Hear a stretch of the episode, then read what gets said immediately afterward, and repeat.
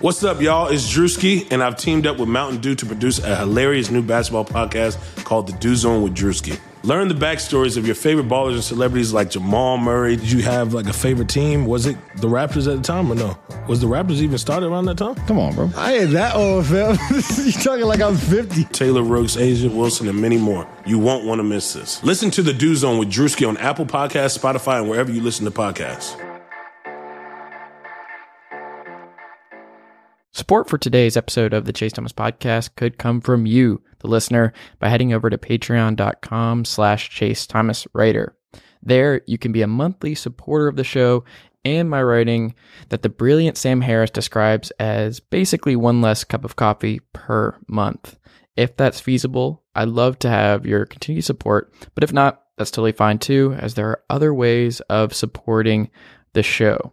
If you're an Apple Podcasts or iTunes listener, you can leave the show reading and a review that is very quick and very painless and something that I'd very much appreciate and will help other people find the show. I'd also like to quickly remind you that you can listen to the podcast on Stitcher, Spotify, which is pretty cool, TuneIn Radio, iHeartRadio, SoundCloud, Google Play, and wherever else you get your podcasts. Lastly, don't forget to check out my website at chasethomaspodcast.com where you can find quick, easy access to all of my previous episodes, all of my articles. I'm writing a lot there now, how to contact me, and much more. And with that, let's jump into today's episode. Chase Thomas pod, the Chase Thomas podcast. um, my nephew needs me to record. See, I hate. I already hate it. I hate it. All right, we're back on the Chase Thomas podcast with guest from bucsdugout.com, a very good Pittsburgh Pirates blog that you should check out. Eli Nellis. Eli, good evening. How are you? How are you coping with everything? It's Tuesday and it feels like everybody that we remember from the Pirates of the last couple years are, are gone now.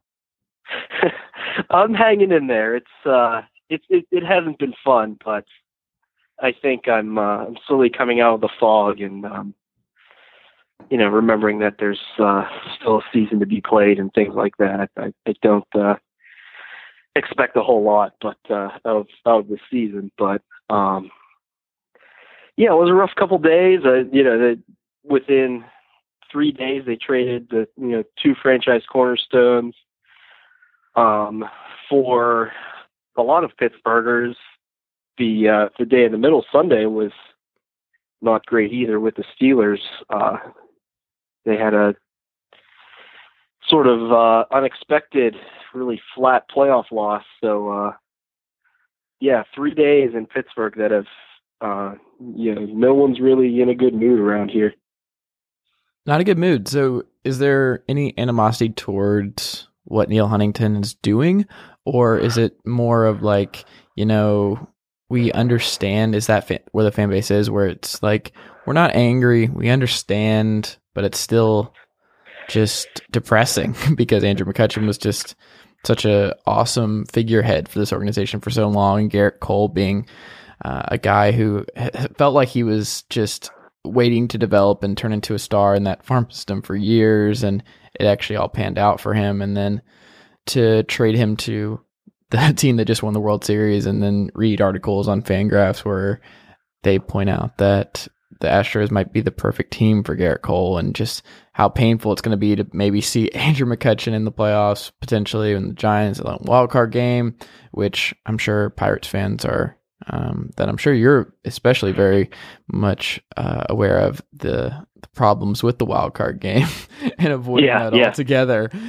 Um, yeah, I think it's it's a weird situation because it on one hand it's kind of cool that Neal Huntington I think put both of those guys on teams where they can succeed and thrive and didn't send them somewhere where I think they would have been lost in the shuffle or wouldn't have panned out. But Cole gets the chance to be a dominant front of the line starter in Houston and potentially get a ring. And then you have McCutchen going to a veteran heavy team with Evan Longoria and everybody else in San Francisco. So it feels like he did the right thing. Maybe that's something that good karma for Huntington and the Pirates going forward is that they they put both of these guys on teams that uh, have very high aspirations in 2018. So I, I don't know. The where is that where fans are, or do, do they have a different perspective on this team Um, instead? there are some people that understand and that uh, I- I think there are a good bit of people that get it, um, but I think th- there is a lot of animosity too. It's um, I think there are a lot of I think there's a always a very loud reaction when the Pirates make a move. There are a lot of people that uh, are uh, they're always very upset with management, with ownership, and um, you know a, a lot of the time with good cause too. And um, so, yeah, a lot of the reaction is negative. I think, um, you know, at, at best, I think I think there are people that do understand that the team wasn't really going to do anything this year, and um, it is nice to see them sort of, as I've called it, sort of choose a direction and get out of this. They've sort of been in sort of purgatory the last couple years where you know they might be okay if something breaks their way, but um, just kind of playing in the middle of the pack. And I'm glad to see them sort of shift gears from that. But um, I think mainly it's, it's disappointing that they got to this point. Um, you know, in a vacuum, you know, just you know, this week, yeah, it makes sense that they should get rid of those guys. They should, you know, um, try and reload in some way. But um, I think they really um, they made a mistake not adding as aggressively in maybe 2014, 2015, 2016 when they were still trying to contend, but um, I think they tried to be a little too cute about it. I think you know Neal Huntington has made some very good moves, but then um, you know then kind of tried to be um, you know they traded Neil Walker for Jon Niese, Yeah, and it was one of those moves where man, that feels like forever ago. yeah, yeah, it really does. Um, it was like if you squinted at it, it was like okay, maybe Neese puts it together in Pittsburgh, and maybe Walker um, was due to fall off, and maybe it makes sense. And it seemed like so many moves like that. Um, after that, where it's just you know it it you could potentially envision a, a situation where that worked out for the Pirates, but it um, never really did, and um, and they uh, they didn't really add through a lot through free agency or things like that. I I didn't expect them to be a big spending club, but they were. Um, they took a lot of they took some unnecessary risks with the roster for several years for a team that you would think if if they're finally trying to compete, you would think maybe that's the time to spend a little bit more, you know, not be quite as um, penny pinching as they uh, as they have been, as they're known for, and that didn't change, and that was that was pretty disappointing, and I think that kind of led to where we are today, and um, so you know, given where they are, I think you know I can stomach the idea of trading Gerrit Cole, Andrew McCutchen, people like that, but um, you know, it's it's never going to be a fun thing, but it's kind of uh, you know, it's disappointing. It's the end of an era. It's that that uh, you know they they went through the 20 years of losing and finally got back. You know, a lot of people's um, you know, a lot of fans' entire lives or most of their lives that they had uh, not seen winning baseball, not seen competitive baseball or playoff baseball or anything like that.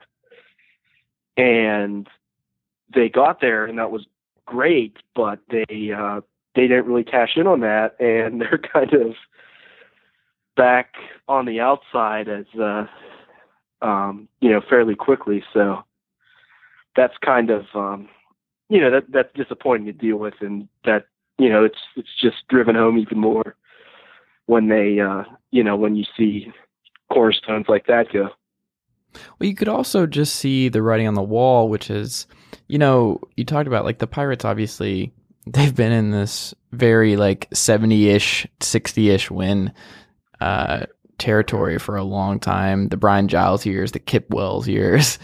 Not to give you PTSD, Jason Bay, and all that kind of stuff, Yeah. but uh, that's kind of where it felt like they were heading. Like their highest WAR player last year was Josh Harrison, and they won 75 games, and it was three less than they won the year before, and they they won 98 in 2015. But you could tell that this was a team. I think that you weren't going to see this like rise back up because they had seasons. They were. It just felt like they were moving back towards those Pirates of old, and they finally. I think I don't think they got ahead of it because the returns weren't incredible, but we still have to see what happens with Harrison, who's very much open. It seems like to be Yeah. moved. That's maybe the biggest uh, thing I think from this offseason is what uh, Huntington's able to get for Josh Harrison potentially. And, you know, I think Starling Marte is an interesting case. he was their highest WAR player for the two years prior. But McCutchen, he's just not who he was on that 88 win team that went to the, that lost the wild card. He's just it's a different time, and I think it's it sucks. But this was a team that was probably going to win even less games this year than 75 when you look at the NL Central. And I think that's one of the more potentially the most defensible part of what they're doing is that the Brewers are ahead of schedule. The Reds, I think, are going to be a lot better than they were a year ago. And you have the Cardinals and the Cubs both trying to win World Series for the next couple years. When you add all that up, it's just this is the time. It's unfortunate that that's where they're at right now, but you mentioned they missed their window. That window was from 2013 to 2015. And I guess maybe you could make the case a little bit for 2016, but obviously that season did not go the way they were hoping. And now they're kind of in that Baltimore Orioles zone where they're not good enough. They weren't going to be good enough to make the playoffs, but they weren't going to, they had too much talent to really bottom out. And now I think they're inching closer and closer to get younger and get a little bit better and kind of replenish the farm system and change gears that I think is a positive. It's just it's going to be a while because the NL Central is really really top heavy now and a lot of those teams I think are going to be good for the next couple years and the Pirates needed to reset. The the window unfortunately is closed and they're changing gear. So we'll see, but uh, I'm very interested to see what happens with Harrison and what the market looks like for him because I think he's a really good player and he's still not even 30 yet. I think he's what 29. And I think they need to get younger. I think they need to get more guys that are closer to like the Starling Marte, Polanco timelines and kind of um, transition into that uh, younger era. With, and we'll see what happens. But like, I think you just kind of have to be bad with Josh Bell, Marte, and McCutchen, I mean, um, Polanco and go from there. But, you know, hey, you have a really good closer. That's nice. And maybe a Yeah. good setup guy. there you go. Yeah. I they it was funny they announced an ex, like they they didn't really I don't think they gained they didn't get any years of control but they they bought out his arbitration years Rivero Felipe Rivero's arbitration years yesterday too like an hour or two after the McCutchen news broke they announced an extension it was really a strange time to do that it was kind of Yeah. I don't know. I guess it just kind of uh those things coincided. Um I don't think they were gonna get a whole lot of uh positive PR out of that, but it was uh um it was funny. I I think they you know, I, they kind of uh they make their moves kind of regardless of what the public's going to think. So I it it was just it was strange to see them announce that, you know, at the same time as you know, just you know, nothing else was going to matter. Andrew McCutchen left, so that's and I get the uh, you know the the romanticism around that. He was a you know more than a once in a in a generation player, so um, you know, no one was really going to be concerned with anything else at that point. Would you trade Marte? Um, hmm. I wonder. Uh, I think it depends on what they get for Yelich, the Marlins specifically. Because Yeah. I would be intrigued. Like if the Braves end up getting Yelich and they give up two top pitching prospects or something like that. I I don't know. I think I'd be interested. I'm listening to basically Yeah. everybody, right? Like who is on this made like on the main roster right now? Who on the opening day starting lineup are you really just like we can't move this guy? I, I like I guess Marte would be the toughest one to part with, maybe or Polanco. I, who is it? Mart- Marte would probably be the toughest. He's the most talented. He's the one they probably have the most invested in. I think um, his value, maybe you know, trading him now would probably be it, that might be a mistake unless, you if you can get proper value for him, I guess. But um, coming off a year where he had a PED suspension and didn't play well before or after that, Yeah. um, you might not get the most for him. But um, it's the thing with these moves too that um, trading uh, Gerrit Cole and not necessarily getting, you know, I, I I don't know what Colin Moran is right now. I guess he's um, he's at a very uh, sort of up and down career in the minors so far, but um, I guess he's trending back up. But um, they didn't get that elite level talent that's hard to get in Pittsburgh unless you draft and develop that. So that was sort of, you know, that's the way the Pirates need to get someone like Gerrit Cole, and it was sort of disappointing to see them move him and not get sort of someone who could become more of a star, someone that's hard to get that you need to use, you know, either draft picks or um, you know, your top trade assets like that to get into the organization. So moving forward, I think there is a lot of pressure on Marte to um, And Austin to bounce Meadows. back in Meadows to he um, he had a rough year, a little bit of a rough year last year. For him to pan out, and for Polanco, he's been he has a lot of talent, but um, he's gotten hurt a lot, which isn't necessarily his fault.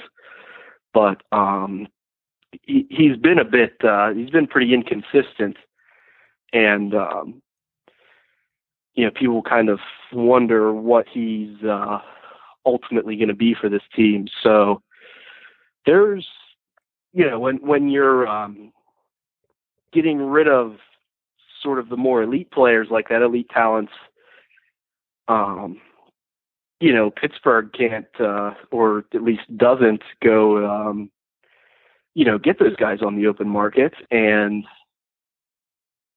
so I, I think, um, you know, the, those really special talents, they, they need to, uh, they really need to hope they, they pan out in the next few years if they're, uh, if they're going to do something with them around.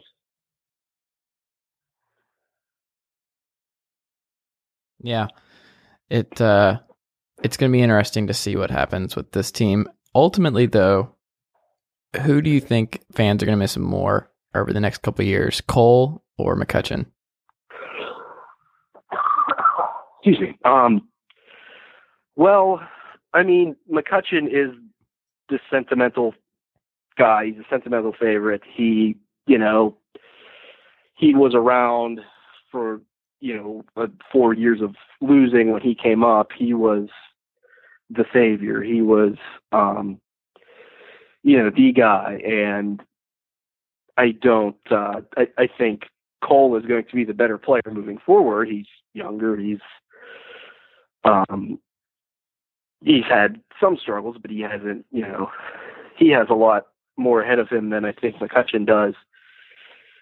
And um, so I don't know. I think people will miss McCutchen. I don't. I don't necessarily think he'll be putting up,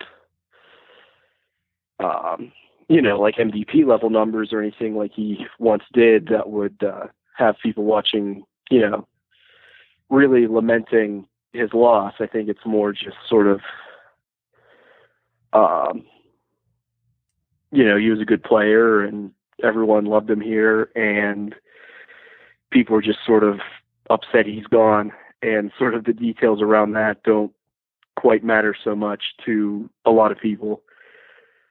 Um, Cole, on the other hand, he'll be, you know, he'll be the better player out of the two. Like I said, um, I I still believe he's going to make a lot of money. I'm I'm surprised that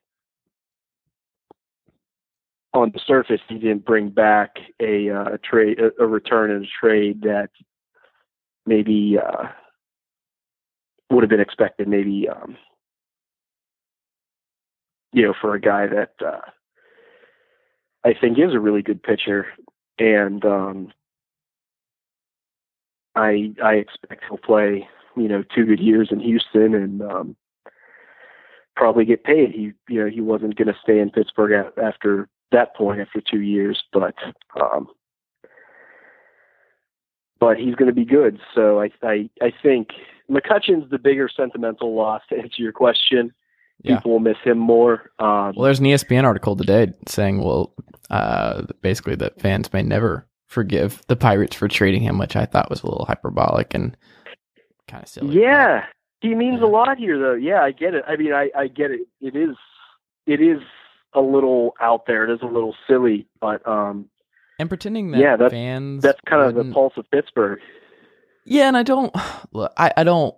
Obviously, I'm not an expert on the Pittsburgh fan base, but something tells me if he kept trending the way he was, and the Pirates were terrible again mm, this year, even if they kept him in Cole, I think there would be like by either this summer or next summer, fans would be like, okay, we got to move on from McCutchen before this just gets even worse. I think Yeah, it's more that they got ahead of it and fans still think there's something left there and you got to keep them because I just there's not many guys fans are like okay with keeping no matter how sentimental of a figure they are if you get bad enough like I just I think they want to move on and they they want to be good ultimately fans just care about winning and I think it's sad and you can always like when he retires you can still retire his number you can still do a ceremony you can, you can do anything you want but I don't know. I think it's it's always silly when I see stuff like that. They'll never forgive them. No, do you know when they'll forgive the Pirates for trading him? When they're back in the playoffs. yeah. That's when I, I agree with that, and ultimately, that's the way fans' wallets were going to speak anyway. They weren't going to draw a whole lot of fans. Um, you know, get a whole lot of interest this year if they're, you know, on the way to winning 70 games, no matter who was on the team. Yeah. Um, But going to that park there is though, a big PR a plus. hit too. It uh, it's kind of it's one thing I it, it's a double edged sword, but I, I'm kind of glad that this this management group doesn't really they uh, clearly care pretty much nothing about PR, and that's kind of okay if they're doing the right things to win. But um, but I think I think Pittsburgh fan, at least Pirates fans, they um they can get a little um I don't know fatalistic's the right word, but uh, you know, sort of like when um anytime the Red Sox before you know before the World Series um wins, anytime you know they would choke in the playoffs or anything like that, it's like here we go again. People expecting the worst if a star player leaves the Pirates, especially in a trade, um, it can happen in free agency too. It's been more trades in recent years. It's like, oh no, ownership doesn't care, management doesn't care. Um, you know, it, it- everybody feels like they're, you know, everybody should go boycott the team kind of thing. And um, I get where that comes from. Um, I, I I certainly have uh,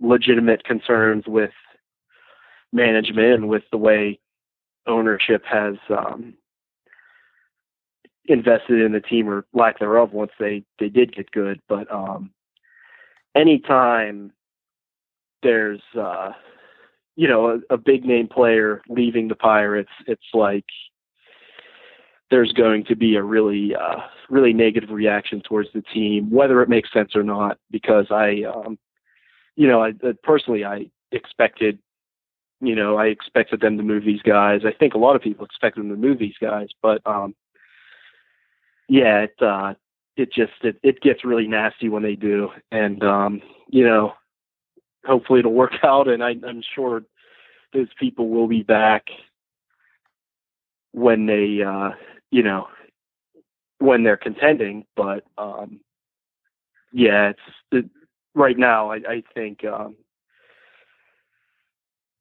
I don't know. There's uh, in a lot of places there's not a whole lot of uh, place for reason, and I uh, I don't know. It's a weird thing to explain because it's it's not quite how I feel, but um, it's how a lot of people feel, and just sort of the pulse of uh, what's going on in Pittsburgh. So I think um, eventually the conversation will settle down a little bit, and um, you know the the the people who do care will kind of stick around and assess what's still around. And um, you know, I think I think there were people that knew that uh, they had to move these guys, but um, that is kind of it's always traumatic for Pittsburgh when a guy leaves the Pirates because um, I don't know if it's just the whole you know when Bonds left and then they didn't win for 20 years kind of thing, or uh, just that it kept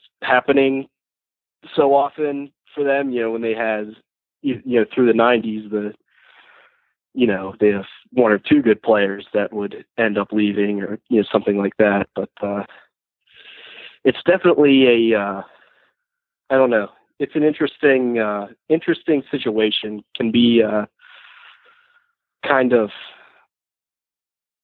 I don't know, tough to navigate as, uh, as a fan or as uh, as a, if you're trying to analyze it, I guess.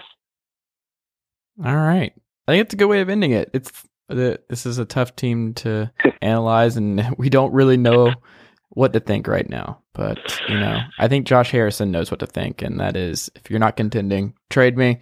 So we'll see what happens there. But Eli, I really appreciate you taking the time. This is a lot of fun. Yeah, thanks for having me. Is there anything uh, you'd like to plug before we get out of here? Um, just just Bucs dugout. I uh, yeah, BUCS dugout.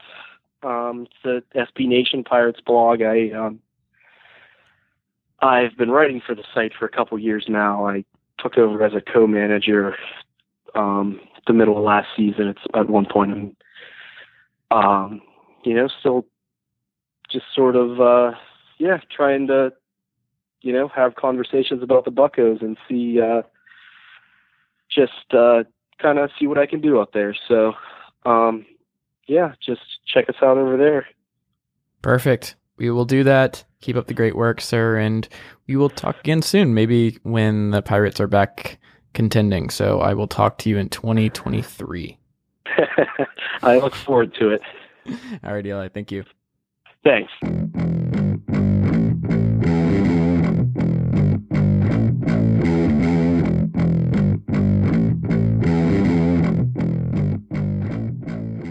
All right, Part B Forever. Brad Rowland returns to the podcast uh, to talk about Miles Plumlee and the Atlanta Hawks. No, we're not going to be talking about that. Maybe one day on Locked On Hawks, will uh, Brad will allow me to to basically give me the platform where I can just feel okay to just spend 15 minutes railing against uh, the Atlanta Hawks choosing to play Miles Plumlee at all at the five. But no, Brad Rowland's here uh, to talk about a variety of NBA things tonight. Brad, good evening. How are you doing with the Atlanta weather? Because I have not checked outside recently. Is it snowing? Or are we trapped in our homes tonight? Uh, it was supposed to, so I'm prepared to be trapped. Uh, I've not, I've not been outside in a few hours now, so uh, I'm not 100 percent sure. And uh, by the way, the uh, the open invite exists to come on the Locked On Hawks podcast to discuss all things. And if that means a, a 20 minute Plumlee episode, that's what we'll that's what we'll do. Okay, I can do that. I can do John Collins is actually their best player, but you could also Ooh. Yeah. The, the takes, the takes flow. I like it. Listen, you you won't you won't be alone in that in that because I think a lot of Hawks fans think he's like the next, I don't know, pick transcendent superstar X, and they, they think they think he's that. So that'll be a point of contention. But anyway, we we are here to talk about everything. So uh, let's uh, let's do it. Uh, man, you, you you just that was a good way of segueing away from that because I was going to reel off another Hawks take, but I'm going to I'm going to stay away from. Because uh, John Collins, don't think he's the next superstar, but you know what? I do think he's going to be a very good player and a guy who's just always raking in positive plus minuses every single night for whatever reason, mostly for offensive rebounds, but I'm sure there are other things. A team, you know, the Hawks are doing poorly.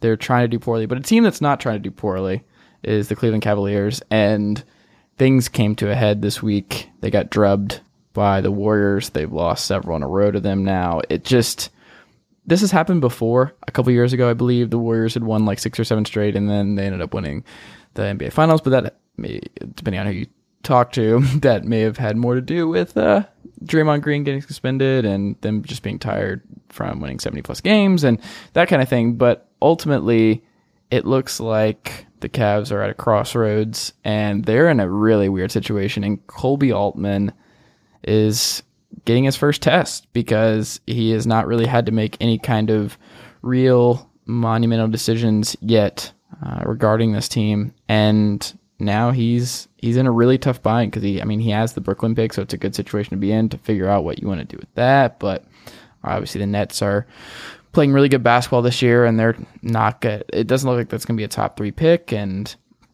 you know uh, it's it's weird. They don't really have that many great trade options because they need a lot of those guys on this roster if they want to compete. So it's just like, what can we get with Channing Frye's seven million dollar expiring contract, or will someone please finally take Iman Shumpert? And kind of just hoping J.R. Smith figures things out because he's been really, really bad for them, and it doesn't look like that's going to change. And maybe he needs to transition away to a 12 to 14 minute a night rotation guy, and they still have Dwyane Wade there. Um, it's it's a weird situation, but James Herbert of CBSSports.com, great NBA writer, put out a piece today, uh, 10, that basically highlighted 10 potential trade targets for the Cavs. DeAndre Jordan was obvious on this list, but the one and Scott Rafferty, uh, my guy, we are in this email back and forth for a piece we're both working on this week uh, surrounding the Cavs situation, but. George Hill was mentioned in that piece, and I love that idea. I think it makes a lot of sense. I don't think it makes them uh, that much more of a threat uh, to actually beat the Warriors in a seven game series. But like Tom Ziller pointed out in his uh, great SB Nation column today, it's time to accept that the Warriors are just winning it this year no matter what. And, you know, George Hill would make the Cavs, uh, the defense, I think they're what, still 29th defensive efficiency right now, uh, that much better. And any way we can get him out of Sacramento and back on a good team, I'm here for. And he he belongs on a good Eastern Conference team. So that was my number one pick out of that list. Who did you see, and who do you think makes a lot of sense for this team right now? Yeah, Hill, doesn't make sense. I, I, do think that it'd be. Do you say he doesn't little, or does? He does. He does. Okay. He does. Um, I would say it's it might be a little bit tough to get him there just because I don't see the incentive for Sacramento to take on what it would need to match salary to do that kind of deal. You know, George Hill is overpaid, um, but not in a ridiculous way, provided he's healthy.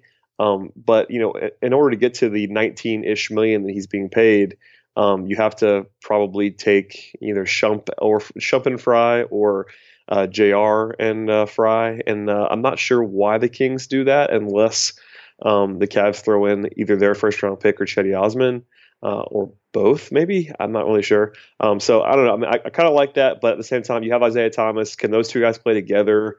Um, I'm sure they could, but then you're, you're fairly small, especially against the Warriors. So I wouldn't mind that. I mean, he'll obviously makes them better. It's just uh, uh my, my overall take on this list is just kind of a lot of these guys would make them better, but just not better enough for me to care. I mean, it's kind of, I mean, care is a strong word, I guess, but I mean, it, these guys matter. You got you got Courtney Lee on the list. I keep interesting. Kent Bazemore, great. Yeah, like a couple guys that are like that would help them on the wing a lot. I think for me, they need a wing more than anything, which is kind of weird because they have Jr. and Shump. And uh, what's going to burn them ultimately is just the Jr. contract. I mean, if he's going to be this bad for as long as he's under contract, that's going to kill them in a lot of ways. I mean, even if LeBron were to stay, um, it just kills their flexibility. Um, and they just had, you know, I understand why they had to pay Jr. because he had he had been so good on the title team and even last year at times, but uh, he's been openly bad as you as you discussed. I think they just you know they need a wing upgrade, and that's just a weird thing to say out loud because of the fact that they have so much money invested in their wings, and I, I just think they're better when LeBron is playing the four, even the five at times. Like if they t- if they have to take off uh, Kevin Love for defensive purposes, they just need all these wings. They need Jae Crowder to play like Jae Crowder is supposed to play, which we've seen some flashes of. You know, Jeff Green's been okay for them, but I will say um, if you had to pick one guy to make them better, it's probably. Whew, um, I would probably honestly say it's DeAndre only because he would just make them like he's just better than Tristan in every way, and I think he's just the best player on the list. I think Marc All is an interesting thought process and thought concept. So you think he's better than Mark right now? Uh, only because I think like sneakily Marc All is really really falling off on defense. Like it's to the point where I think he's like almost unplayable against the Warriors defensively. Mm. Um, whereas DeAndre would still have some tough matchups, but um, he is still a good defender. I, think you know two years ago I would have told you Marc Gasol was a lot better defender than DeAndre Jordan. Um, whereas now I think DeAndre is pretty solidly better than Marc Gasol. It's kind of there, there's very little reason to pay attention to Memphis right now because they're really bad, and Gasol's still a wonderful offensive player, but I just have a hard time thinking he can stay on the floor against the Warriors for a big time series. And that's also the, the big problem with Cleveland, among others, is that can you play Kevin Love the 35 minutes he probably needs to play? And I don't think you can. So I mean, the best way to do that would be just add wings. So pick your pick your wing of choice, whether you're you know, your Courtney Lee, your Kent Bazemore, your Jonathan Simmons, uh, even Derrick Favors would be interesting, as he's just more mobile than these guys are. Um, but I mean, nobody on this list is enough for me to think that it's going to make it all that more interesting, even if they would certainly be helped by a guy like Bazemore or Lee. Yeah, I don't I, know who the right guy on this list is. I don't think it's DJ. There is there isn't one. That, that's that's the thing for me. There just isn't one. I don't think it's DJ either. I wouldn't do that. Like, I mean, if it's going to take the Brooklyn pick, I, I certainly would not even entertain that. Um, there's not a guy available short of Oklahoma City punting on Paul George where it's worth it to invest the Brooklyn pick. Um, but I think I, I, I really think like Gasol and Jordan are just are quote too good. I'm not sure that there's a deal that exists for those guys without the Brooklyn pick, and I wouldn't give it. So maybe if you do their own pick and Osman, uh, that would be enough to get one of them because of the contract stuff for both sides and the expiring nature of DeAndre. But do you want to do that? It's it's a lot for a marginal upgrade because as, as weird as that sounds, because both those guys are all star level players in the recent past. When, when Golden State's the team you're trying to beat, I'm not sure that a, a, a, a completely traditional center is the way to do that. Yeah, yeah, I don't I don't want to add another center to this mix. I think the Cavs need to stray away from that. And I think they had the right idea of like I think that was part of the reason they wanted Jae Crowder, who also we haven't really talked about, hasn't really panned out for them this year. And there are other factors, especially with the mom situation he had to deal with over the, the off season and all that, and not coming into shape, uh, camp in shape and things like that. He's not shooting well, and it has been great, but you know. Uh, they need they need him badly, and that's the thing with. Like, I think I was Brian Windhorst that I heard talk about this, but I mean, if you if you look at this Cavs team and you just projected what they thought they were going to get from Crowder and J.R. Smith, things would be a lot different. I yeah. think if they, if they had those guys playing, you know, even even slightly below average, what you would think from them, they would be in much better shape. It's just they've both been really bad. I think Crowder's shown some signs lately, um, but like you know, on the whole, you could probably argue that Jeff Green's been as good as Jae Crowder, which oh no, I mean that's bad, obviously. Darkness yeah, I mean Jeff Green's actually been kind of kind of decent for them, yeah. but um, given the money, but they just they need at least one of the Crowder Jr. combo to turn it on in a big way, or they're going to be in trouble. I would agree, and it's it's very alarming that Jeff Green has been as important as he's been right now. But you know, the Cavs, a team on this list, or I guess I, I should say a guy on this list that I do think would actually really help them is Bazemore. And Bazemore, you put him on a situation where he just stands in the corner and gets to play. Just he's still been a great defender. If you watch a lot of Hawks games, which I I feel pretty comfortable saying that you watch a lot of Bazemore this year.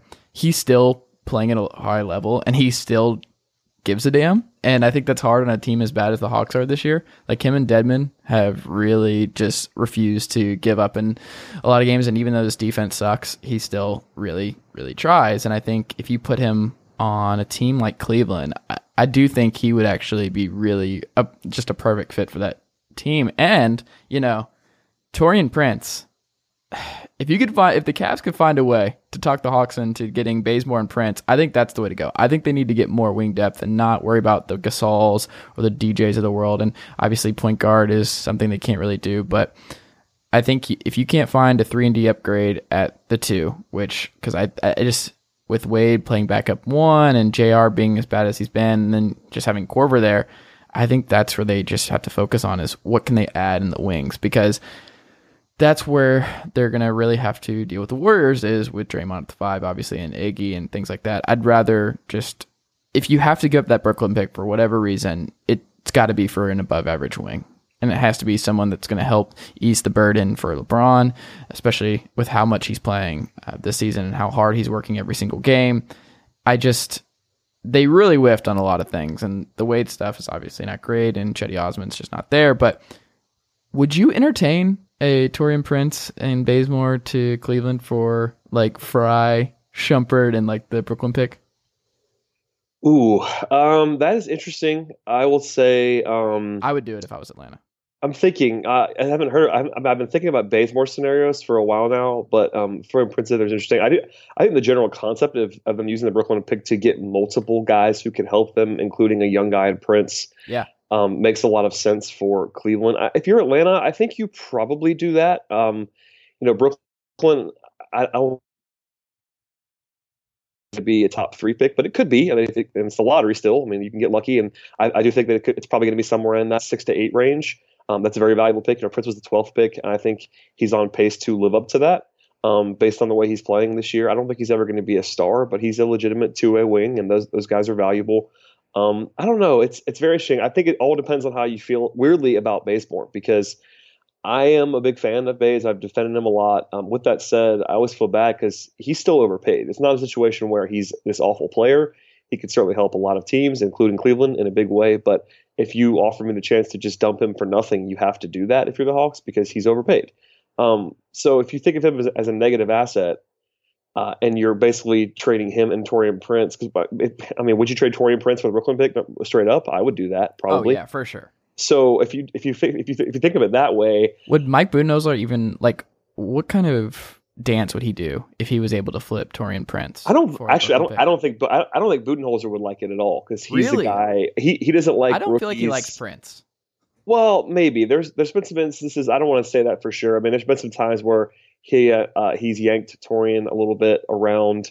Um, same sort of the same way that Schroeder though, and I think Budenholzer likes Schroeder, but he has sort of this on and off relationship with him. I think it could be the could be the same with Prince. I don't know that to be true 100, hmm. percent but um, I just think Bud doesn't like the uncertainty of rookies. I think if he was still in charge of the front office, they would not be rebuilding. It's, he, it's more of a coach mindset where you know what Prince is and you know he's a good player already, whereas the pick is just a pick.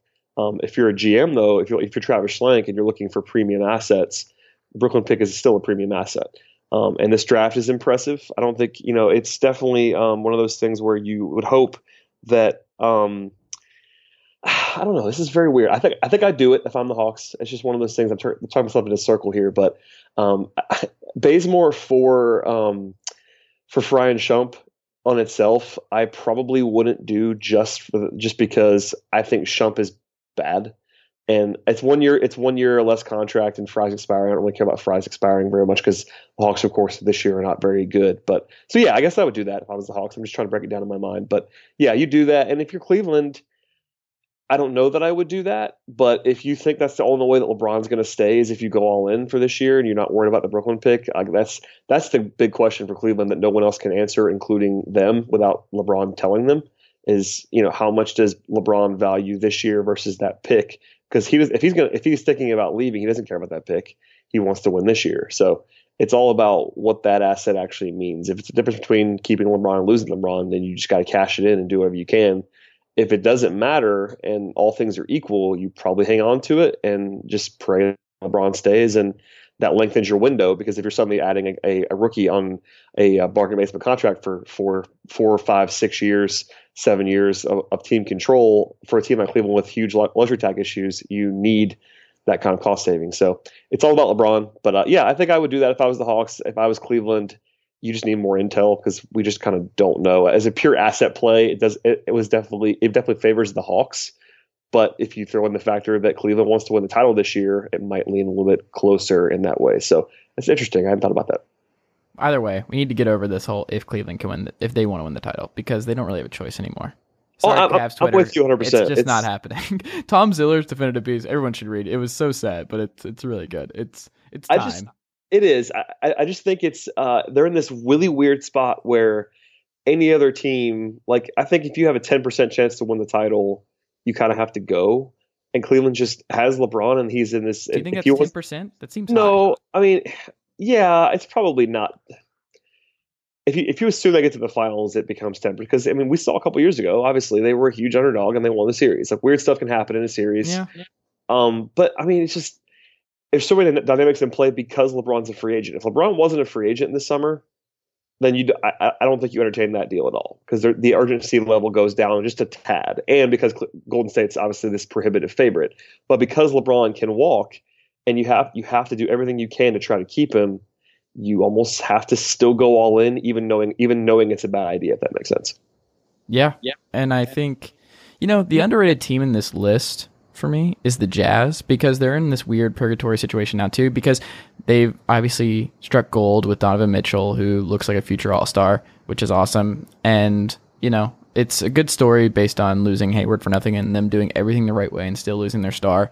Sad story, but it looks like it's going to work out and they're a really smart organization and Quin Snyder obviously like we both know when he was in Atlanta and just what he was able to do with Jeff Teague and just how good he is at developing guards and things like that. But Favors is mentioned in this piece as a potential target, and like he's on the last year of his deal, and Favors really works as a five. Like when Gobert's been out, he's just he's basically been perfectly fine. He's not a four in today's NBA, but he is a very good five. And there are stretches where I could see the Cavs just burying teams in the Eastern Conference playoffs when they do decide if they were to acquire someone like Favors to kind of just bury teams with Favors love lineups for stretches of games because of just how good a rebounders both those guys are and how skilled offensively both of them are. So something like that is interesting, but I think I would go a step further with Utah because Utah has just a lot of pieces and they have a lot of decisions to make with a lot, a lot of different guys now with Rubio and, you know, Alec Burks and Rodney Hood, who's quietly had a down year and is knocking people's phones away. And,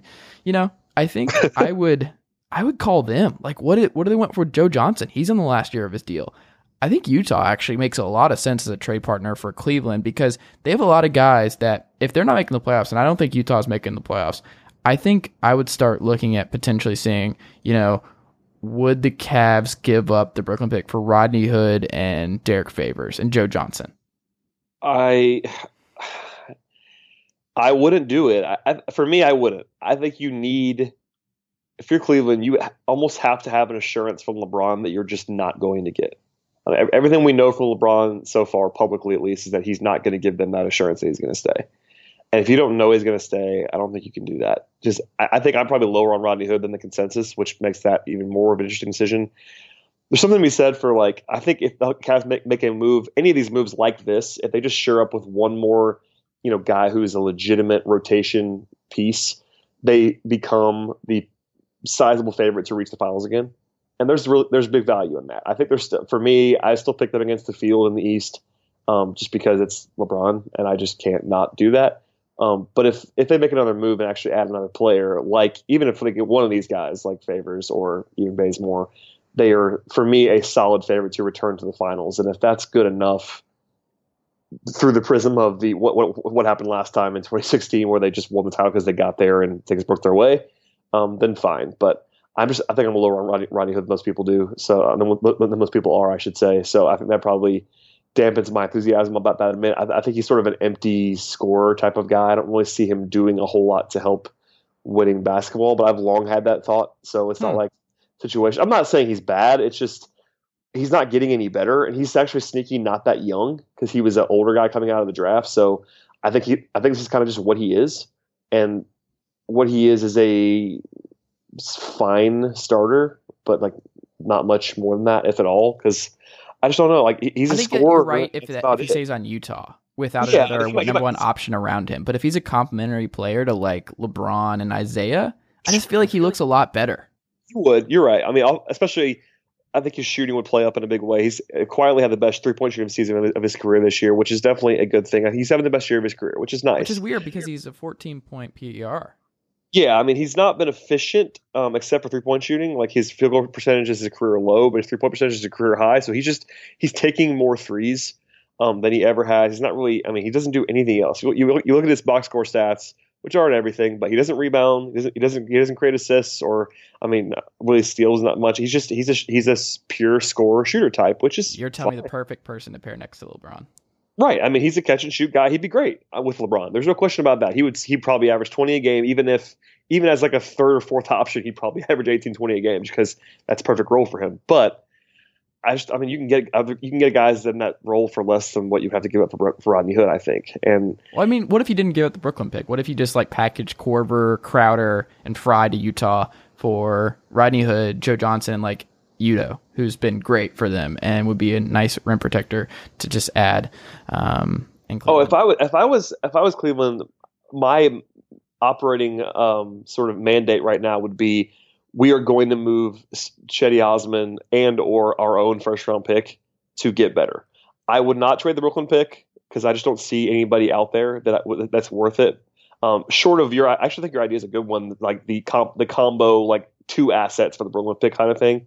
Whether it's you know Prince and Bazemore or um, or Favors and Hood, that's that makes that makes some sense. I don't love that, but it does make more sense to just. I would see what Orlando would do with uh, Aaron Gordon. I would float the Brooklyn pick if you if Orlando was like willing to move. I don't know, like Simmons and Gordon, and may, or maybe Fournier and Gordon. If you, I would be very tempted to do the Brooklyn pick for Simmons and Gordon. I think.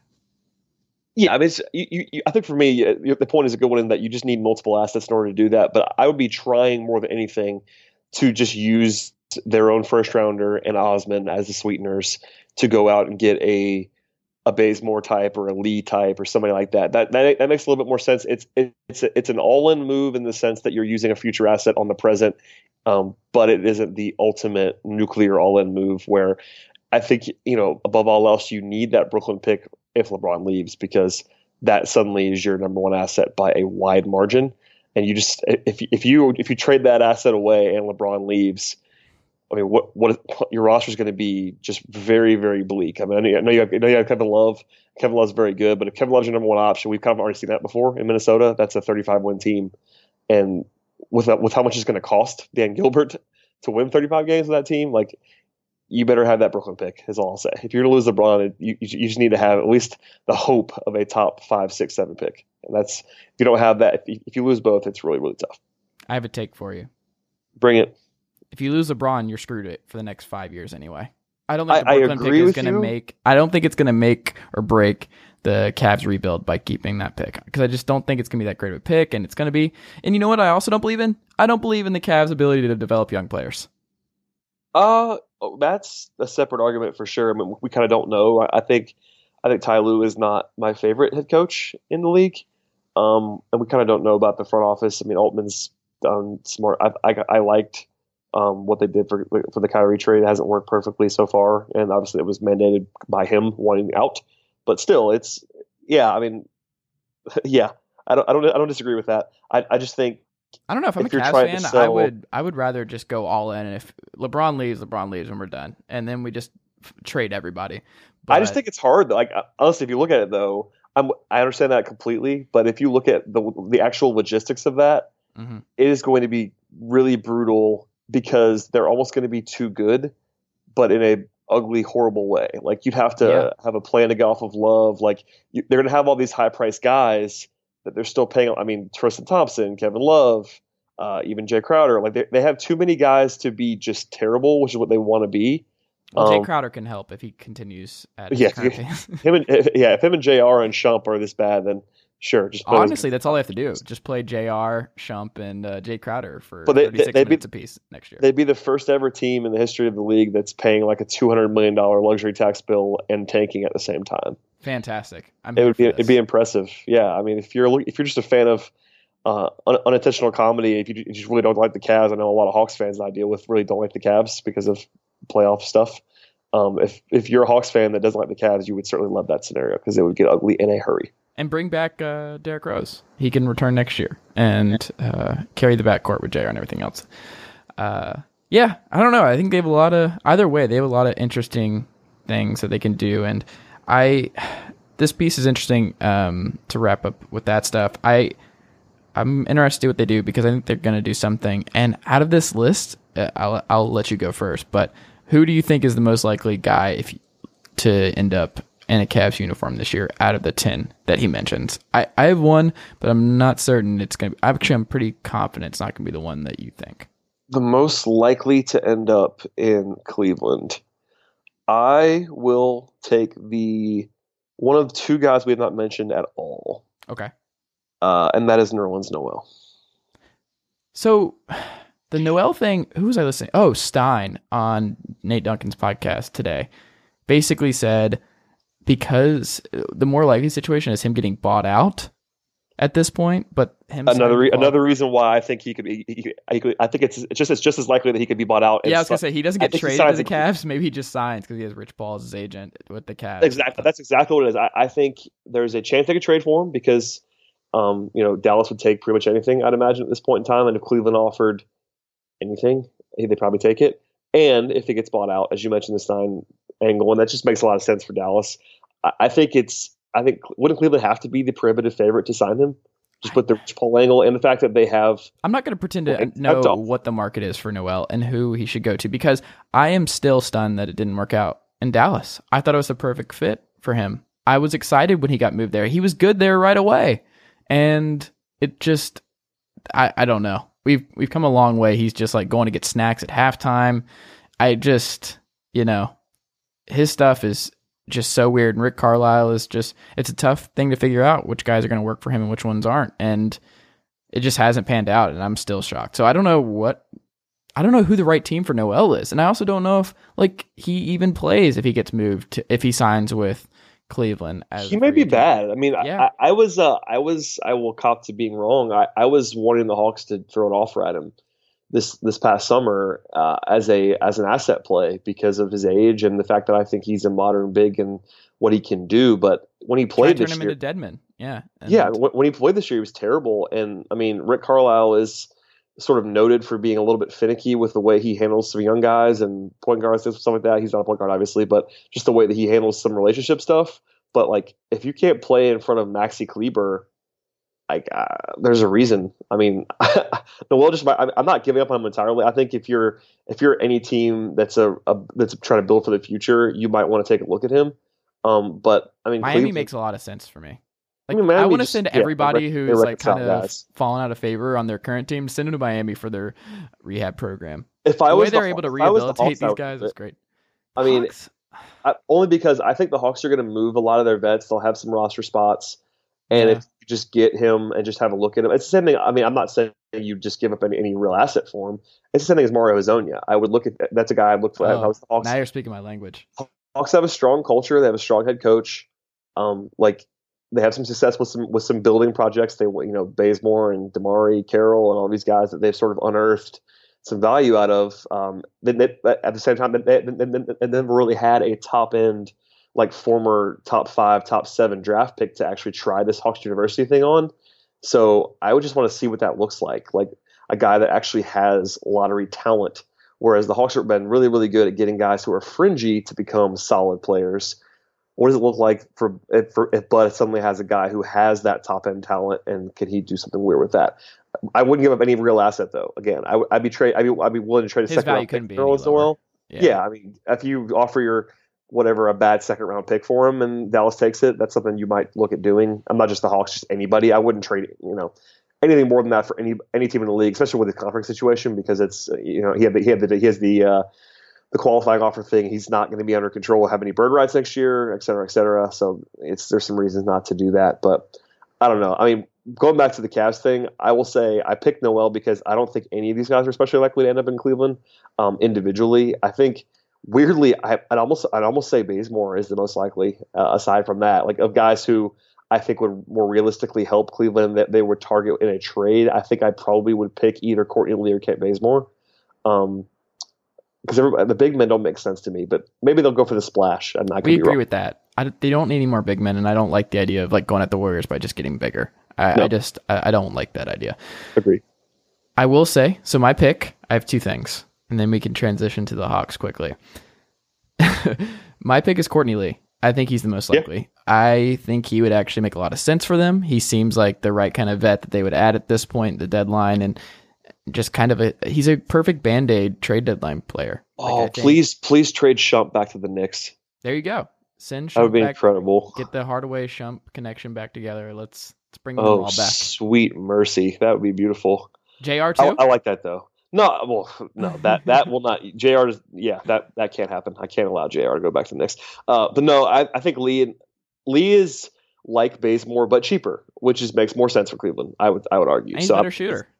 Yeah, he's a better pure shooter. I think Bazemore. I think all things equal, Bazemore might, might be a better player altogether, but he's a better fit with LeBron. I will say because of shooting. I Um, agree. and he's cheaper again because like as much as I like Kent Bazemore and I've defended him, you still got to pay the guy you know 18 next year and 19 the year after that, and that's even if he's a solid, even fringe starter level kind of player, that's just a lot of money for Kent Bazemore.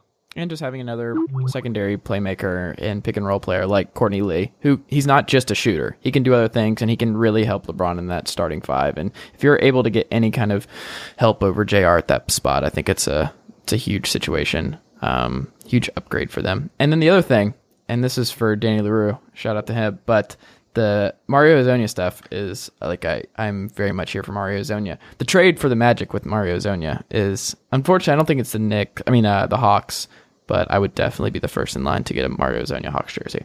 It's the Warriors. So get Lordy. Speights and Hezonja in Golden State, and then you send Kevon Looney, JaVale McGee, and Nick Young to Orlando. It actually works in Trade Machine. I mean, I'm not opposed to it. Uh, I It like works to. I would like to see. Get Speights back in or t- back where he belongs in Golden State, and then Mario Hezonja gets a gets to the he like that's just the team for him. They're gonna play him at the four, and uh, who knows? Maybe he can figure it out in Golden State. But and then the Magic can be more watchable because they get JaVale McGee and Nick Young for the rest of the season. Yeah, I'm. Uh, I'm here for anything that gets Hezonja to a situation where he might actually work. Yeah. I'm fine. I still sort of believe there. Again, I wouldn't trade a real asset for him anywhere, but because Orlando's such a mess, and he's his personality is such where he might just need to be in a better place, um, a better, more stable organizational place where he, um, yeah, that's probably the simplest way to put that. So, yeah, I'd love to see that. I still sort of believe in him, uh, even if I didn't necessarily believe. It's kind of funny. I always flip on guys. I'm sort of the ultimate contrarian. Like I didn't like Hezonja in the draft, but now I like him because he's people see people just think he's nothing. Same thing as Jahlil Okafor. I still sort of believe in Jahlil Okafor as like a weird asset because now people are just off. I was never really 100 percent on, and now I'm like Did kind you of watch the Hawks else. Nets game Uh, I did. I, I I missed it live because I was traveling this weekend and I had to Okay. rewatch. And he had 17 points in 12 minutes, and he didn't have a rebound. It was a weird performance. Okay. Uh, Rathbun and Dominique were just hyperventilating every time he touched the ball. It. I don't know if you were listening to them. Talk I did not. I watched it. Uh, I watched the uh, because because I was traveling. I was on on, uh, on League Pass where I was, and I actually got actually had the Nets broadcast. So I have not seen the Oh. Hawks broadcast. They were that upset when he got taken out late. And a, I forgot who they put, uh, who Kenny Atkinson put back in for him, but they went small. So it was, they went small to close out that game. And I don't remember who it was that they subbed him out for. I, it could have been LeVert or it could have been Acy. Maybe it was Quincy Acy. But anyway, he got subbed out and it was just like, they were deflated that Jahlil Okafor had left the game, and they were just he had like three straight possessions where he got the ball inside and was doing like he's obviously a talented post player, but the idea that like he was having this huge impact in this game, it it was it was amazing that they were just He's a perfect, uh, yeah, perfect, more old school um, bucket getting big man. That's something that Neek. I, I can see Neek liking that kind of. I think Neek really thinks he could be like Shaq. The way they were losing it every time he touched the ball, they were just it, it was. I highly encourage everyone if you could go back and uh, listen to them talk about Jahlil Okafor like he was Joel Embiid in that Hawks game. It was, it was ridiculous. But anyway, yeah, you know the Hawks have a lot of guys that uh, I think they can move. The only one I would say on this roster, would you agree? The only guy I would say is untouchable is Collins. I would trade everybody but but I would. Collins. I would trade everyone. I, I would have no even untouchables. Collins. Yeah, I think. I mean, How Collins. Is, Collins is a great um, find at number 19 in the draft. It's a great value pick. He's a very interesting prospect. I think the love has gone a little bit too far from Hawks fans on Collins. I think people think he's like going to be a star, and I don't. I don't really see that. I think he's going to be a very, very good pick at number 19 overall. That doesn't mean he's going to be a star. I think he's going to be very efficient. He can score. Um, he could be. He could, if at, at his ultimate ceiling, I think he, he could certainly be a 2010 type of guy. Um, but I think that's not exactly a normal slash median outcome for him. Um, so I'm not saying you market him. They're not. They're not, they're not going to start shopping Collins. Or I don't think they're going to shop Prince either. I think those I two guys shop are. Prince. I wouldn't. I just think. I mean, I think you take calls. I mean, if somebody wants to call, I mean, nobody's unavailable on this team for me. Um, but th- those are your two best assets by a pretty wide margin at this point in time because Dennis Schroeder is not a huge asset um, on his contract. Everybody else, you know, all the vets like your Dedmons, they're guys I like on the team, um, but nobody else is like a, an incredible asset. I think you have two really, really good assets, and that's Collins and Prince, and of course, and every other asset on your on, on your books is draft related in the future. So yeah, I think if you had to pick a guy who was the most untouchable, it's probably Collins followed by Prince. Um, but I mean, for me, there's nobody on this team that I would cert- that I would hang up the phone on for any circumstance. Like they, everybody should be available. Is it time to move on from Bembry ever being a thing? No, I, I, I do. I think that you know his ceiling is not super high, but I'd like to see him be healthy for six months. Um, that'd, that'd be, be, before I can bail on him. That's my whole thing. Like I, I admittedly was higher on him than most, and I could be. I'm if I had to guess now, I would guess he probably never becomes what I thought he would become. Um, but I think it's too early to say that he just won't be an NBA player. Um, but the thing was, like at number 21 overall, and that's something I said overall, I never thought he was going to be a starter. Uh, I think I think that, I thought that was going to be a reasonable outcome that could happen, but the safest projection in my mind was always going to be like he'll be your eighth man, sort of hybrid, fill in the gaps kind of bench wing, um, do some ball handling that stuff. That's still in play, in my opinion. I just don't think um, that's necessarily the projected outcome anymore. I think project, projected outcome is him bouncing around the league for a while, never really being a thing, and like you know being a six seven year NBA player without doing much. Um, but there's nothing wrong with that. And again, like the bust term will be thrown around. I've, I've heard it a lot already. It's number 21 in the draft. Like your expectations for that pick are not very high. Um, if, for instance, if, if Prince is a, is a starting caliber player for the next six seven years, uh, and that was your outcome with with the 12 and 21 picks in that draft. If you get if you get one starter and one guy who sort of toils around the league, you did fine. Like I think people are panicking on you know I guess just first round pick not being a thing panics people, but you know Bembry, I, I still sort of believe. I just don't think it's as safe as it was because his jump shot's just never coming. And uh, offense, it's kind of funny defensively, he's been really, really, really good, and offensively, he's kind of a mess. Which I've not, I would not have projected that. I thought he was a very pretty safe offensive prospect, and that just hasn't come, uh, has not come to fruition at all. Yeah, yeah, and you would you want to see more from the playmaking stuff. Like that was the biggest intrigue with him is his ability to bring the ball up, and and it's been bad this year. Yeah, it's not bad. good. Uh, I think it's still possible. I, I, that could be a lot. Of, that could be a lack of reps too. It's kind of why I want to see him healthy. Is that he missed the first month of the season um, flukily, he had this weird um, wrist thing in training camp, and then he came in um, sort of without any camp and played, and then got hurt again, and uh, now he's in the G League and hurt, and it's like, I mean, give him a chance to play a half a season, and if it's still not there, then you got to kind of look to move on a little bit. Um, but yeah, offensively, it's just been weird. Like he just looks completely out of sorts to me, and there's a market for his defense if he can just be a passable offensive player, but like he wasn't even that. Like, but you know what's working for this team this year? It, like it's weird to say a team this bad and bottom in the East is working. Is that all their veterans who they can flip the deadline are playing well? So Bazemore's playing well, Belinelli's playing well, Ilyasova's playing well, Dedmon's playing amazing. Yep. There's a lot of guys that just uh, on this team that even though the team itself is not getting any wins, they're all playing well. The only one who I would say like who doesn't help himself to just and it's also probably just because of his usage rate, is Schroeder. And Nate Duncan, unfortunately, has ruined Dennis Schroeder for me forever because when he compared him to peak Brandon Knight, I oh, sweet mercy. I uh, can't. I it makes sense though, and I was doing the basketball reference comps for them, and I was like, oh my god, he's right. Dennis Schroeder is Brandon Knight 2.0.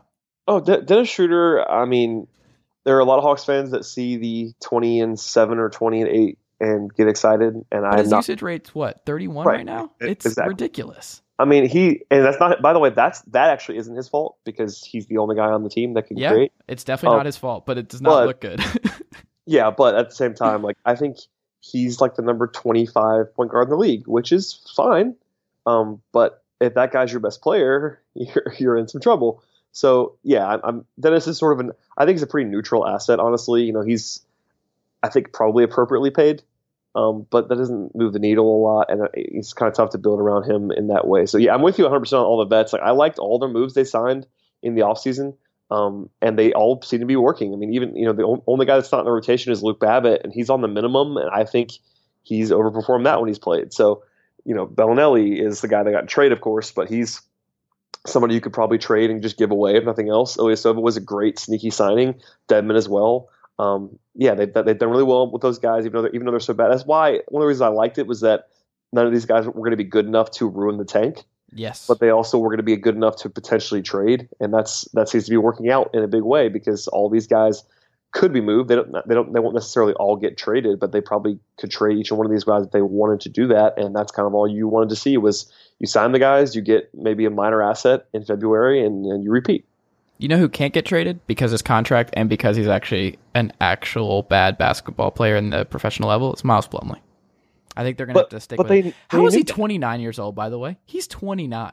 They knew the thing is they knew that. Like, yeah, I actually think. I mean, uh, maybe you disagree. I think he's been better than I thought he was going to be. That's a very low bar to clear.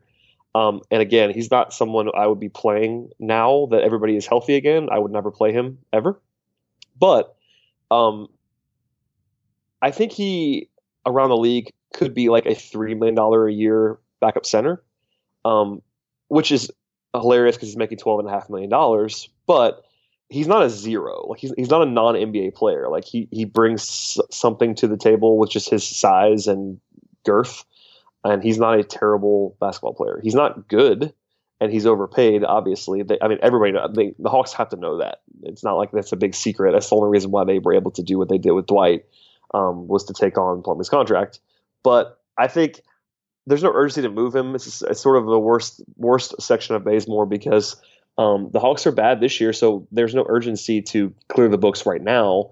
And by the end, you know, if he, if he he's has their one, only bad contract, really.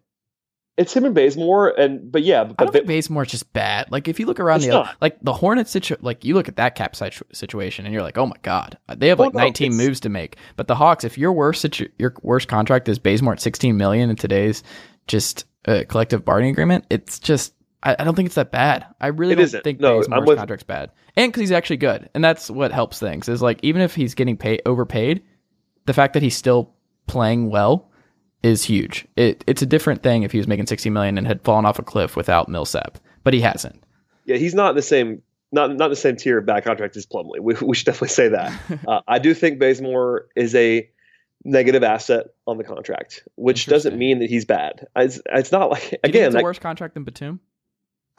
no, Batum is worse. Okay. It's Batum is more money for more years, and he might be better, but not by much. Because that's kind what it kind of reminds me of. I always think about these two because both teams kind of overpaid for these guys, but they were super valuable to their team success, and they were just kind of like that unsung hero in the rotation, and they overpaid to keep both. And It's a very interesting thing. And I've said this a lot around Atlanta because last year, especially, people really turned on Bazemore, and it's like, guys, you can you can be a helpful basketball, like helpful, good basketball player, and still be a negative asset. That's allowed. Like you can you can be both things. I think Bazemore is both things. You would not want him. To, you you would not want to sign Kent Bazemore to a three year, sixty million dollar contract or whatever it would be. Three three years and fifty seven million dollar contract right now. You wouldn't want to sign him to that contract. But if he was three, for, if it was three for forty five, it wouldn't be so bad. yeah. Um, so like, and again, three for forty-five. That means you're a good player, and Kent Bazemore is a good player. Every team in the league, every single team in the league could use Kent Bazemore, including the Warriors. Like, and they had him. I mean, Kent Bazemore is better than Nick Young, who is in the rotation for the Warriors. Uh, Kent Bazemore is better than Patrick McCaw. Like every single team in the league could you could use Kent Bazemore on their team. Everybody. Uh, whereas Plumlee, obviously, that's not the case. Um, it's just the it, so again uh, the whole the overarching theory there is that you could be a good player and still be overpaid, um, and Bazemore fits that to to to a T. But like it's not you don't have to, you don't have to desperately move. I think Hawks fans just want to desperately move him. I'm not even saying that you have to do it. I just think that you know some of the rumors that are out there. You know, Woj reported that he's available. Some of the Windhorst stuff about Bazemore, of course, this James Herbert thing as well. Um, you have to at least look at moving him, but there's no urgency to move Kent Bazemore at all. Like he's he's a helpful guy. He's a good leader. He can really add and sort of fill, filling gaps for you. He's uh he's he's a good he's a good player. He's just a negative contract, and by the way, not his fault. Well, I'm just glad that I don't have to be especially mean about Malcolm Delaney this year because he's not shooting threes at an absolutely atrocious clip this year. Still not great, and you know Still not a great backup point guard, but I am I am Team Malcolm Delaney forever. So uh, are you? I, are you? yeah, I think he's uh, perpetually underrated. That's He- just me. Oh, oh. What did you think he shot from three last year? Oh, I know what he shot. It was horrible. but but but What was he brought in as? Uh, elite shooter. That Oh, was the no, thing. I it was like he's just going to shoot threes. I don't understand. I still don't understand why he can't shoot. He's he's made shots every It single makes no place ever been, and he just suddenly stopped making shots. This year, it's been a little better, as you mentioned. I think they sort of figure finally figured out that he's not a pure backup point guard that you ask to run your offense. Um, him playing with other guys, um, other point guards, whether it be Taylor or even Schroeder, has always worked better than when he was by himself as a backup point guard. Um, and without getting too deep into Malcolm Delaney, I think um, he there's a reason why the Hawks are always going to be better with, with him on the court. He just does everything, all the little things well. He's a, he's a really good defender. He's always in the right spot. Um, if he could, yeah, if he shot the way if he shot the way that he was supposed to shoot, he would be a huge value. And even even with his shooting not being so great, he's fine. He's just what he is. All right. Last thing before we need to go. Who are you enjoying watching right now? So we can end on a positive note and not just the Hawks tankathon. Um, Lou Williams, Yep. uh, Gwinnett County's own Lou Williams, and I figured you you would appreciate that as a fellow Gwinnetian. Do you remember when people would get his autograph and like get the shoe sign? Were you part of that era? I mean, your brother, he played was did Ty? Lou was yeah, Lou was in the uh, class between me and my brother in Okay. high school. So I saw Lou play probably thirty high school games. Okay. Um, I was around quite it a was bit. an experience for people that were not around during this time. He was, Yeah, it was Let's see. The, the preposterous. crowds were insane. My brother, my brother had to guard him for two straight years. Um, they played. They, he, he played against him five different times and had to guard him all five times, which, as you might expect, did not go particularly well. Um, we actually Parkview beat him a couple times, which was Did they? I don't remember that at all. Oh, Yeah, by the way, do we mention? Had, do people know that we went to the same high school? Okay. Well, Uh, Parkview forever. not, yes. not, not people know. Um, so, but yeah, uh, Lou Williams is on the list. I just have always loved Lou, and he's been obviously fantastic this year. Uh, Um, I'm enjoying. This is not a, uh, trans, a it's not a transcendent opinion or anything like that. But uh, Victor Oladipo has been a lot of fun. I've always believed in him, so it's really really nice to see him be this. I didn't think he'd be this. Nobody thought that, but uh, he's been awesome and a lot of fun. And uh, we mentioned, I think you mentioned him earlier, but Donovan Mitchell is really really really fun to watch play basketball. Um, just in general. So th- th- that'd be three. I'm sure I can come up with a lot with a lot more guys. Um, for instance, I really, really I really enjoy Ben Simmons, um, just as a entity because he's so interesting in a number of ways too.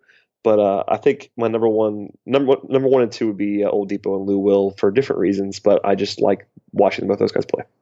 Interesting. So my number one right now, Nuggets. I still love watching Jokic. I could Oh, watch he's- him oh, play awesome. basketball all the time. And Gary Harris has just been phenomenal. I still really enjoy that team. And Trey Lyles figuring it out. I I'm always fascinated. So I watch them every chance I get on League Pass. So I love them. And then I don't know if this is just like a weird uh, hate watch situation, but I force myself to watch the I can't even say the Minnesota Timberwolves because they're just so weird to me that they're 29 and 16 at this point and if you watch them play it's so bizarre. Wiggins fades in and out and Jimmy Butler is clearly their best player and Towns makes these weird offensive errors and it just it's a really weird situation. The starting five plays like 90,000 minutes together and it doesn't look like it should work in 2018 but it all works and I just I think Jimmy Butler might be my favorite player that I don't acknowledge as my favorite player to watch because I'm very much invested in him. He's hilarious and just he does everything that I love watching out of a wing. And maybe that's why I was so in, interested in Taurean Prince coming out of Baylor and why I was so high on him of like, you know, I could see some uh, Jimmy Butler in him, just the way he played hard on both ends of the floor and maybe never do anything particularly well or like I should say at elite level because I don't think Jimmy Butler does anything at elite level, but he's just good in basically every single area that you want out of a wing. And I watch it, but you know the Timberwolves don't have a lot of great shooting, and Wiggins is just I, I'm not there, and we, it's time to start worrying about him because if you look at year four, which is what Wiggins is in compared to year four of DeMar DeRozan, they're very very similar scores. So I, I think it might be time to start wondering what he is and if they should move him and things like that. But Good luck moving him now that you've paid him for all the money in all the world. So yeah, you can't. So it's a weird team. I just I would encourage people to watch them because it just it looks odd. And I, I don't really get how it's working, but it's working and they're winning games. So they have a lot of talent. That's kind of uh, it, that's a perfect situation of talent overriding fit, and um, they play ugly basketball a lot of the time. They just have a lot of good players, and that that that works. Even if they don't fit together, that ends up uh, sort of controversially. If you have a lot of good players, you are good at basketball. It's weird. It turns out that that matters. Yes. All right, Brad Rowland. Uh, anything you need to plug before we get out of here? Oh no, I'm not particularly. Just a Locked On Hawks podcast, and uh, I am the editor at Peachtree Hoops. If you like the Atlanta Hawks, and I write about national NBA stuff at uh, Dime Mag over at Uproxx. So if you liked that, you know, like random NBA stuff, that like we just talked about for you know 45 minutes, please check me out over there. All right. Well, I'll leave you with this. The Braves are going to be paying $62.2 million in 2018 to Adrian Gonzalez, Scott Kazmir, Brandon McCarthy, and Nick Markakis. And uh, three of those four guys, it was the right move. Okay. I just I saw that today and I, I can't get over that. That's it's pretty amazing. I've been mad about Nick Markakis for three years and I'm not stopping now. So there it is. All right. Well, that's a good way to end it. So Brad, thank you so much and keep up the great work and we will talk soon. Maybe on Locked On Hawks where we can Oh, we'll, we will do it. I'm gonna I'm gonna book you shortly for a uh, particular thing. So we'll definitely do that, man. But thanks for having me as always. I'm ready. All right, thanks, man. Uh, we will talk soon.